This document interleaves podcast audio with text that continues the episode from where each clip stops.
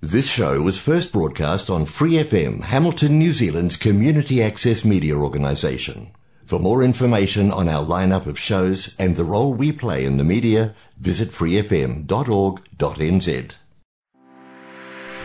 Free FM 89.0. Now we present Big Things Ahead, a Free FM series in which Paul Barlow tackles the big things facing Kirikiriroa Hamilton. The Three Waters reforms, representation, growth, infrastructure, iwi and youth participation in decision making, and climate change. For more episodes of Big Things Ahead, visit freefm.org.nz, Spotify, or Apple Podcasts and search for Big Things Ahead.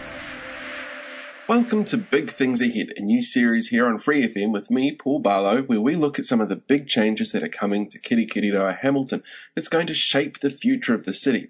In this, our final episode, we're going to be looking at one of the biggest potential changes that's going to shape how the city actually feels. And that's both hugely abstract and kind of strange to look at.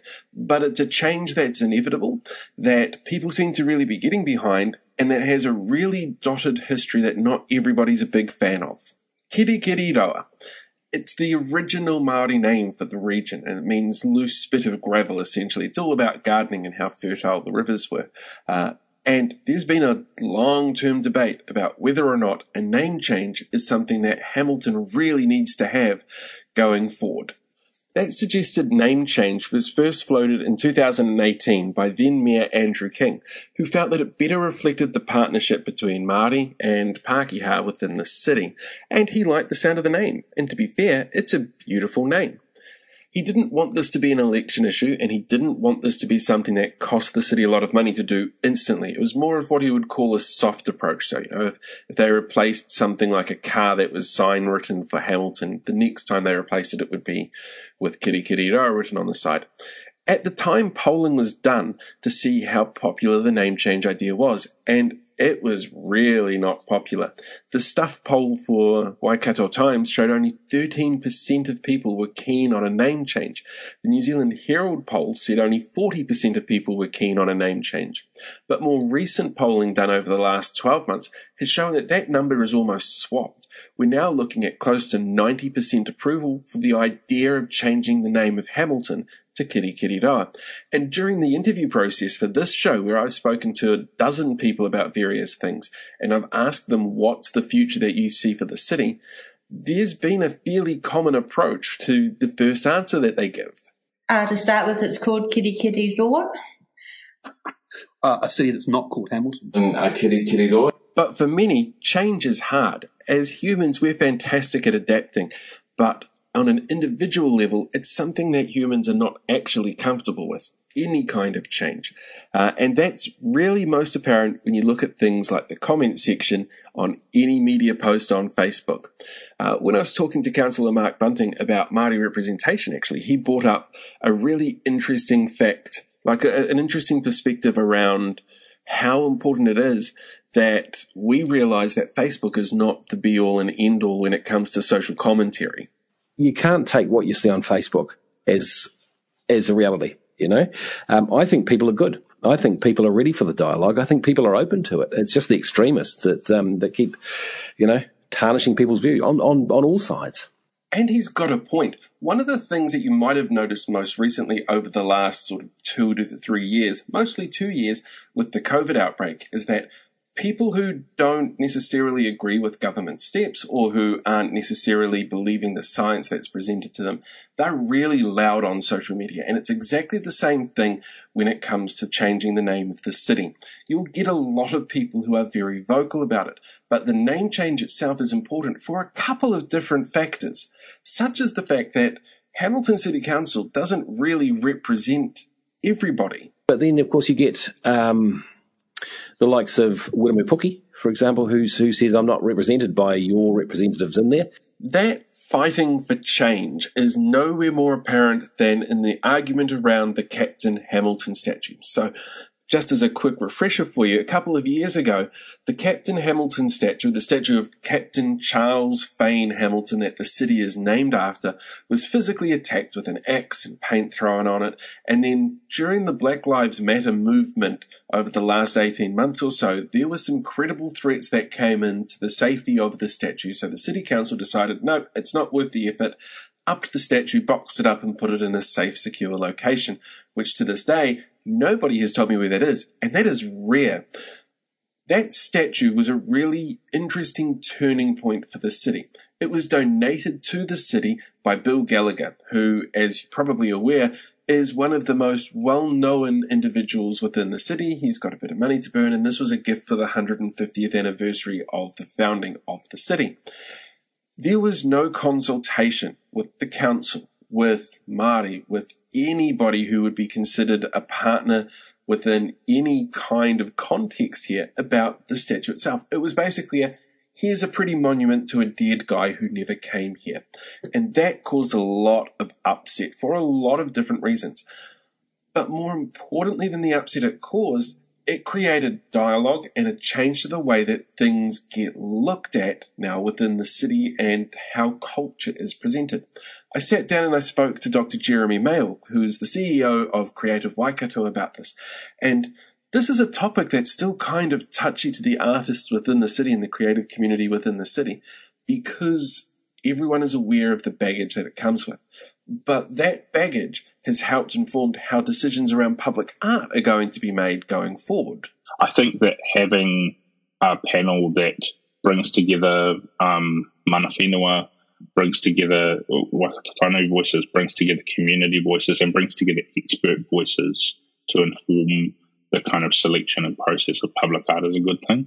Um, otherwise, it can become a, a, or has the risk of becoming a popularity popularity contest with councillors or, or the, the person that you know or being able to kind of get something through a system that doesn't have that kind of robust understanding. And I think one of the tricky things with public art is that um, because it's public, everyone has an opinion on it. The, I think the best way to describe it is that there is art for everybody, but not all art is for everybody. And so there will definitely be a thing that you find that resonates with you that is like, this is so great. I love this thing. And then there's probably another thing that you're like, I don't get it, or I don't like it, or I don't want it. If the decision making process is based in that, is based in, oh, I don't like it, so we shouldn't do it, you end up with a city that just doesn't have anything because you, you're never going to please everyone the value is in having these things because they inspire conversation, they, they inspire things, they inspire potential, and they will resonate with some people. And so it's the more we have, the more you can find the one that's for you. And then this one is for someone else. And to see that as being part of the kind of collective vision of the city, then that becomes really exciting. And so having a thing that is looking at it from a bunch of different perspectives and, and kind of recognizing the the different values that it brings, I think is really useful. And I think also the way that it, it is focusing on it is kind of separated out kind of public art as a kind of concept and then kind of monuments as a different thing. Yeah, there's they're sometimes lumped together, but they're they're very different things. These like the kind of idea of the, the, the statue and the, the, kind of monument is very old world. It, feels like it's not progressing the conversation in an interesting way. And it's very risky because you put something up about someone and someone uncovers some terrible thing that they did in the past. And like, why do we, why do we need that? Where if we can have things that articulate kind of stories that aren't necessarily about a singular person, but they're about a kind of broader concept or they're about a broader history or they articulate a vision for the future, that becomes really inspiring because that's how we make a sense of that being a part of this place rather than that being a part of a single person. And so when we look at these different kind of abstract forms or these things that connect with um, Te Māori or connect with imagined versions of community connection or what the human experience is or what it means to be a person in the Waikato at this time, that's really exciting. And so I think the panel has um, the kind of potential to really guide that. You have your monuments, which are very much uh, an individual, like the Dame Hilda Ross statue, or controversially, the Charles Hamilton Fane statue. And then you have your memorials, which are more abstract but looking at a particular uh, event. So something like the Warhorse, for example, down at Memorial Park. Each of these have a place within the society that puts them there. And up until recently, for the last few years, there hasn't been a panel to decide this. It's basically as somebody's offering us art, we give them a bit of land, boom, it's done. And there are some people doing amazing work out there to create public art within those spaces.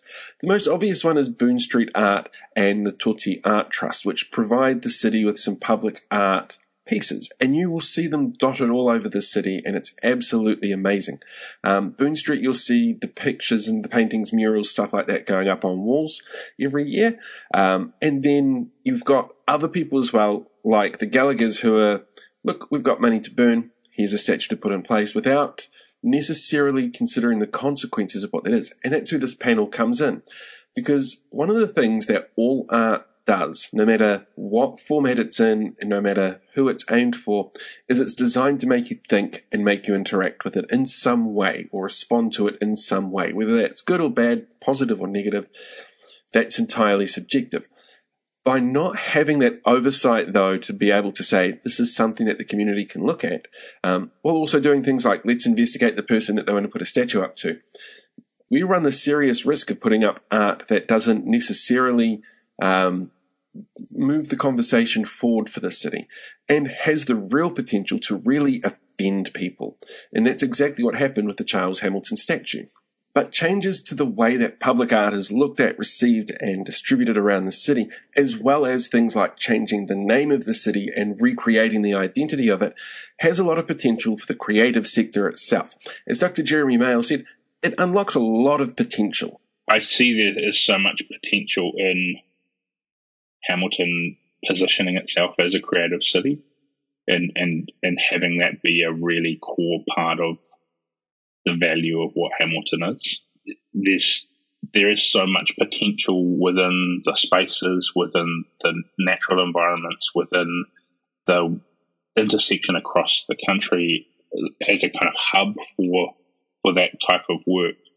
Um, there, and, and there's just some really thriving creative people here who are doing amazing stuff that um, if we continue on the trajectory that we've been on, that, that can only be a good thing.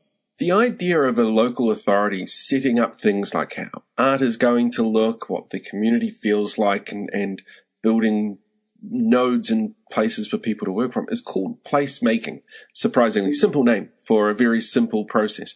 Uh, and council has at the moment a definite say in how that goes ahead, but not a full say in how that goes ahead. Um, when I sat down and spoke to uh, Waikato Regional Councillor Jennifer Nickel, for her, that was her vision for the future, was to make sure that local authorities had a more important say in placemaking for their communities. And the really important thing to take away from this is that people who are elected to represent their communities should represent their communities. And that's really hard to do on a national scale. On a local scale, it's obviously a lot easier to do. And as the face of local government changes, which you can listen to in the Local Government Reform Act episode that I did a couple of weeks ago, uh, you, you, finally realize, or you start to realize that there's definitely a place there for placemaking on a local level. That doesn't necessarily have to be around pipes and buildings and, you know, how everything works. Sometimes it's about how everything feels. Well-being aspect, I think we can go a lot harder. So um, that's what we were just talking about before with having these hubs, or or just having councils in charge of placemaking, having a bit more power and funding to make the places that we live in. Um, I, I, note that overseas, some local governments have a lot more control about what they can do within their city or district than we do here in New Zealand. And so you tend to get, um, yeah, local government not being able to move on things that the community expects them to move on unless central government mandates it for everyone, kind of thing. Yeah, so I think that would be really nice to, to really join that up between the people and local government and central government. So that comes to that whole building trust between central government and local government so that we can equitably share resources between us to work together rather than not always so well. when it comes to creating a sense of place within the city, there's probably nobody more qualified to talk about this than Mark Servian. Now, we spoke to Mark a lot about the STV and democracy stuff because that's an area that he's worked really hard on. But the two biggest contributions outside of politics that Mark has brought into the city is that he was the driving force behind Hamilton's riffraff statue, and he's one of the main driving forces behind the Momentum Trust to build that new theatre down Victoria Street. So when I asked him about his vision for the future of the city, for me it was really interesting because it's it's actually kind of bleak in that he can foresee a future where the industrial complex is in charge of making sure we stay alive, and he's not a big fan of something like that but he sees the city as an oasis in the dark. Hamilton has the chance to stand out against that because we are in a good spot. We are, we do have advantages that lots of people would love to have, not just in the world, but in New Zealand. And if we're smart, we get over this this extra layer of cultural cringe and take on the, the role as the friggin' world beating outfit because we are the high tide mark of Western civilization. This is it. There is nothing, there is no other option. It's either the newest town in the newest country.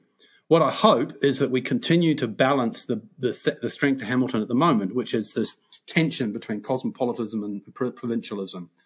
We need, we're both. And, and if we can keep that, it'd be great. But I suspect, and you know, that's why I put Riff Raff one end of the street because he's the counterweight to the cow at the other, right? So in terms of those, those values. So, um, uh, what makes Hamilton interesting is that is that that that tension between the the small enough to make an impact, big enough not to get run out of town. Um, and if we can have that sort of thing continue and be a, a, a, cool little pocket city in which people know each other and can get things done, and you can feel like a sense of community, but you've still got the best art and the best sport and the best recreational opportunities in the world and, and a diverse range of human beings to hang out with and sophisticated nightclubs and great, a great theatre in the middle of town. I should mention that. Um, well, this will be the best place in the damn world to be. That balance between provincial and metro, which really does define Kirikiriroa Hamilton in so many ways, also ingrains a really strange attitude with a lot of people, where essentially if something is tried and it fails the first time, people don't want to try it again. And that's been seen in multiple times across multiple different examples. And it's really fascinating to sit down and watch because it means that people get a little bit anxious about trying new things at a different time or with different products, different reasons. Um, when I was talking to Councillor Mark Bunting about the Ward Street changes and the Rostrevor Street changes that came under the Waka Kotahi Living Streets plan, he brought up a really interesting point here about how if you fail the first time within the city, you have to be really careful about what you do the next time because it poisons the well. And people get really anxious about trying new things. And that can be in the long run kind of dangerous when you're looking at things like traffic plans, for example. Where traffic plans around your main arteries have to work around the fact that if you screw it up, people can die. But when it's looking at changing the way a street works, for example, the, the stakes might not be quite so high, but people feel it more personally. Here's what he had to say about that. Great idea. Fantastic idea. And I'll, I'll support you know, obviously innovation, but it did us so much damage with our credibility um, with uh, the community that if we don't take a learning from that, we're in trouble. We're in big trouble because I tell you what, used to, I live uh, not far from Crosby Road, and we're trying to, you know, um, talk with the community about the potential of putting a cycle lane down Crosby Road so we can join up two major uh, north south cycle routes. But unfortunately, it was on the backdrop of Ward Street, and of course, man, we don't want another one of those. And out came the pitchforks. And then, of course, there was um, uh, the cycle bridge, which came out, the Auckland Harbour Cycle Bridge came out at the same time. So those things make it really hard to do the more well thought out, low hanging fruit stuff. So, you know, while we were working on the really cool things like the Manga Iti Path and across parks and the Parks Connections Plan and more of that stuff that people don't have to get in the way of stuff, Ward Street happened. Boom. And I think we got seduced by the 90% funding from Waka Kotahi uh, and said, well, look, it's free money, but actually it turned out not to be um, because it actually we ended up paying close to between thirty and forty percent of the cost by the time we covered it all up um, and took it back. Um, and the the political equity we spent on that was not. I just don't think it was worth it. But that innovating streets plan, that, that experiment to try things out, to test the waters on something relatively small within the whole scheme of things, it wasn't all a negative outcome. Uh, when I spoke to Jo Wrigley at Go Eco, she was very much in favour of what came out of it, not just because you saw a change in the way that traffic worked, but because it showed that change, no matter how small, can affect things bigger than itself in a snowball effect essentially going forward. And it's very much the same about the attitude towards the city as a whole what Innovating Streets did was it succeeded in slowing down traffic. It succeeded in making people more aware of their surroundings when they were driving. Um, and it succeeded in showing that if we just change a small thing here, that it actually has a broader impact across the city that supports positive outcomes. So essentially, while it might have been confusing to some people, that's actually not an excuse not to do it. What it did was make people aware of their surroundings while they were driving because most of Hamilton drives around on autopilot that outlook, that idea, that one little change, which does freak people out a little bit at first, can be something that ends up being really good in the long term. That changes the way that people see something and perceive something and uh, basically accept something. Goes into play not just in how you might rearrange a street or how where you might put a piece of art, but around the entire city itself, which very much brings us back to that conversation about changing the name of the city. Kirikiriroa Hamilton is a beautiful place and it has so much potential to be so many things to so many people. And sometimes it kind of feels like it's not really doing that at the moment, that people are kind of reserved and they pull back a little bit and they're, they're not really big on things. One of the things that you have to remember as well, though, is that there's a really big difference between the people who make the decisions and the people on the street who are doing the work.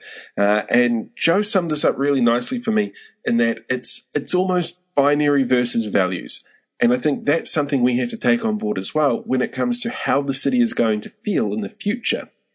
One of the things to do with one of the messaging, community change, campaigning things um, is is to be values based so that people feel that they can be engaged in it. And so often the debate at a bureaucratic or political level is about what's right and what's wrong. It's always a binary discussion about what could happen. Um, whereas in the community, we're values based conversation. So it's not about right and wrong. It's about do you want, um, do, do you want the world to survive so your grandchildren can have thriving, happy, healthy lives in a beautiful environment? Generally, the answer is yes. And then people come in and contribute what they can. It doesn't happen like that from a political level. That's where the binary discussions happen. I'm not entirely sure what serve, what they serve other than eventually there's usually a bit of money that comes out of them and some policy that changes. But they take a lot of time that mix of binary and values based decision making is really important going forward because they're going to be the decisions that make up what the city looks and feels like in the future. But it's also really important to note that we know a little bit about how the future is going to look. We've had a glimpse into it for years now as we've seen technology evolve and change. And we know for a fact that there's going to be more automation, that there's going to be a lot less reliance on ourselves and more on machines to do some pretty everyday tasks, we might not necessarily have a George Jetson style future, but we're definitely going to have a future with more spare time on our hands. And that's actually a really important thing as well when it comes to how the place is going to feel going forward. Dr. Jeremy Mayall had a really cool outlook for the future around creativity specifically because, well, I'll let him explain it because, you know, he does it better than I do if everything becomes automated, creativity is going to be the thing that we do. it's going to be the thing that no, no one really wants to hear the machine making the music. We want to hear the, that coming from a, a human place. Um, and so if we, if, if, if work is removed, well then our, our time is going to be spent in creating and telling stories. And I think that's the future. The future is completely unwritten at the moment, but we do have hints as to which way it's going and some of the things that are coming up. And we can adapt to that. We can change for that. Humans are amazingly adaptive creatures. And anybody who has survived a summer in Kirikiriroa Hamilton, I know you can adapt because you go from very, very cold wintry fogs to incredibly muggy, humid summers. If you can't adapt, you just don't last there. Hamilton is a place that is set up very specifically for people who can adapt and who can change. And the future is really bright. Now, whether or not we have something, you know, flying cars and full on automation, we don't know that yet. What we do know is that the changing feel of the place is really obvious now to people who are just discovering the amazing food options or location options, some of the beautiful places, meeting the great people there, seeing how creative the community can be and how passionate communities can be. And that's what's going to change how people feel about the city from outside, and more importantly, how the people who choose to live there feel. And with an extra 60,000 people over the next 30 years estimated to call Kirikiriroa home, that's a massive undertaking. And as I said at the beginning of this piece, a lot of that comes down to a really simple thing that is going to happen. I have absolutely no doubt about it that at some point in the future, Hamilton City Council is going to change the name of the city. And it's going to be changed to either Kirikiriroa or Kirikiriroa Hamilton because it's a much better representation of the melding of communities that are there now and of building a partnership of communities going forward into the future. It inspires people, it respects people, and hopefully it will help build a better future for the people who are looking at it now, for my kids and my grandkids, for your kids and grandkids. Ladies and gentlemen, that is the end of the episode, the last one for the series. I want to thank everybody who's taken time out to join me for interviews. It's been absolutely amazing, and I really hope that you've gotten something out of this. You can download this episode and all of the episodes now from the Free FM website, freefm.org.nz, or wherever you get your podcast from. Thank you very much for joining me on this journey. I can't wait to see the changes that come to Kirikiriroa Hamilton, and I can't wait to see how much of an awesome place it's going to end up being in the For more future. episodes of Big Things Ahead, visit freefm.org.nz, Spotify or Apple Podcasts. Big Things Ahead is a Free FM podcast. Tuia ngā reo o Te Hapori. Thanks for listening to this Free FM podcast. If you want to hear more content like this, you can support Free FM via Patreon. Head to patreon.com slash freefm89 to find out more.